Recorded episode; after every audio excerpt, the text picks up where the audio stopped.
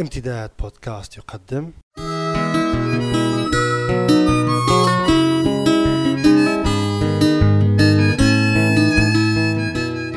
رسالة من لندن مع جمعة بوكليب. ضيف هذه الحلقة الدكتور جمعة عتيقة هنا لندن مرة أخرى. مرة أخرى أحدثكم من لندن. لندن بطعم جديد ومذاق مختلف. هذه المرة جئت في زيارة عمل عقدت فيها لقاء مطولا مع أحد أكبر المكاتب الاستشارية القانونية واسمه ريد سميث. كنت قد تعاملت معهم قبل فبراير في مجال الاستشارات القانونية في إطار مهني صرف. يبعثون لي طلبا للاستشارة وأرد عليهم وفق التشريعات النافذة. هذه المرة كان اللقاء مختلفا. استغرق أكثر من أربع ساعات كان الحوار فيه يدور حول ليبيا الجديدة وضرورة إصلاح منظومتها التشريعية وليدة النظام الشمولي العابث. أشرت في اللقاء إلى أن كافة المكاتب والشركات والجهات التي تطمح إلى ولوج باب المال والأعمال وحتى السياسة في ليبيا عليها أن تدرك أنه دون المساعدة في بناء الدولة الجديدة والمساهمة في خروج ليبيا من مرحلة الانتقال معافاة سليمة يحكمها دستور عصري ودولة مدنية السيادة فيها للشعب والحكم فيها للقانون. سوف لن يتحقق ما يهدف إليه أصحاب المصالح جميعا. قلت ذلك لكي أشير إلى أن لندن لم تعد كما كانت. مكانا تعقد فيه الصفقات وتبرم فيه الاتفاقات المليارية وسط أجنحة الفنادق الفخمة والمواخير الليلية وبتعليمات من الابن الوريث. هنا لندن مرة أخرى. زرت السفارة الليبية بروح جديدة ومعنويات تطاول عنان السماء. ذلك المكان الذي كنت أزوره شبه متسلل لزيارة وحيدة لصديقي جمعة بوكليب وسط العيون المتلصصة والآذان اللاقطة. هذه المرة استقبلني سعادة السفير أستاذي الكريم محمود النكوع الذي تعلمت منه في سنوات العمر الطرية كثيرا من القيم والمثل والمبادئ. استقبلني الرجل بود غامر ودماثة عرف بها. رأيته سعيدا ومهموما. سعيدا فالحلم الذي أمضى عمره يترقبه قد تحقق. ومهموما مما اعترى سلوك الناس وخاصة الشباب من تشوهات. غرسها نظام الفوضى والعبث.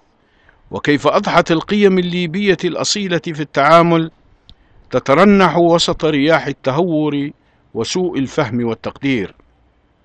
ولو لم أكن أعرف الرجل لعزوت ذلك إذا من تاب بعض الذين رمت بهم الأقدار في مواقع تنفيذية من تحولات مسلكية في التعامل مع الناس.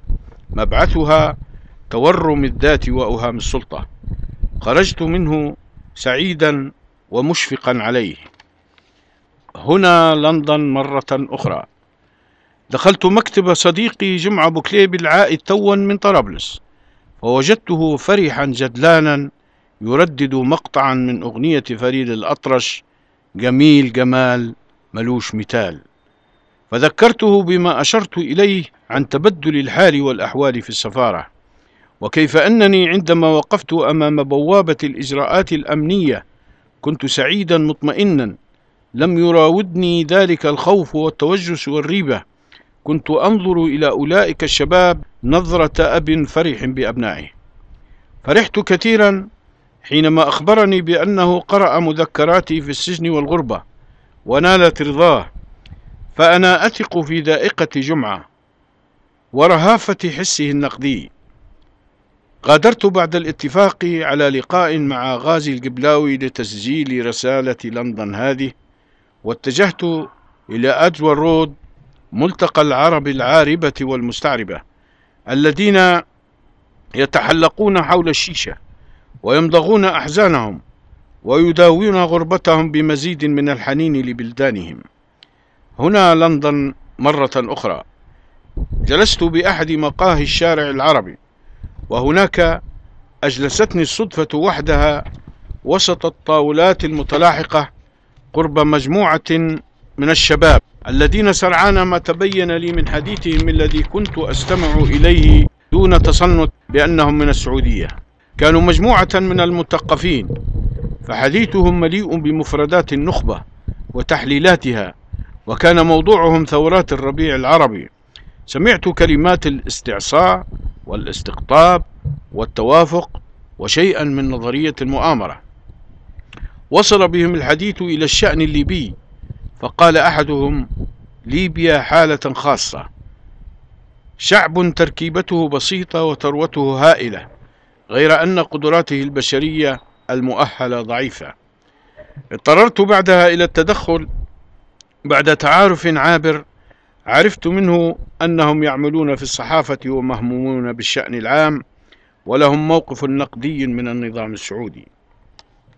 فذكرتهم بأن ليبيا تتوافر على القدرات القادرة المؤهلة لكن مشكلتها أن فكرة الدولة كانت هدفا لنظام أتى عليها واستبدلها بفوضى عارمة غير خلاقة. غادرتهم بعد حوار مثمر انتهى إلى تبادل أرقام الهواتف والعناوين ووعد بالتواصل. ما تقدم شكل حالة جديدة في لندن فأينما ذهبت في الشارع العربي وخاصة داخل المكتبات التي توزع الكتب العربية تجد حوارا وجدلا وسجالات تدور حول سؤال مركزي ثم ماذا؟ هنا لندن مرة أخرى.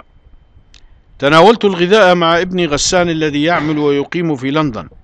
أوصلني حديثه ورؤيته وطموحه ونظرته للمستقبل إلى أن هذا الجيل سيحقق بالعلم والعقل والواقعية وإتقان التعامل مع مفردات العصر ما حاولنا أن نحققه بالدم والدموع والمكابدة وارتياد المنافي وهم صنعوا النصر وسيصنعون المستقبل. قلت لكم إن للندن عندي هذه المرة طعم جديد ومذاق مختلف.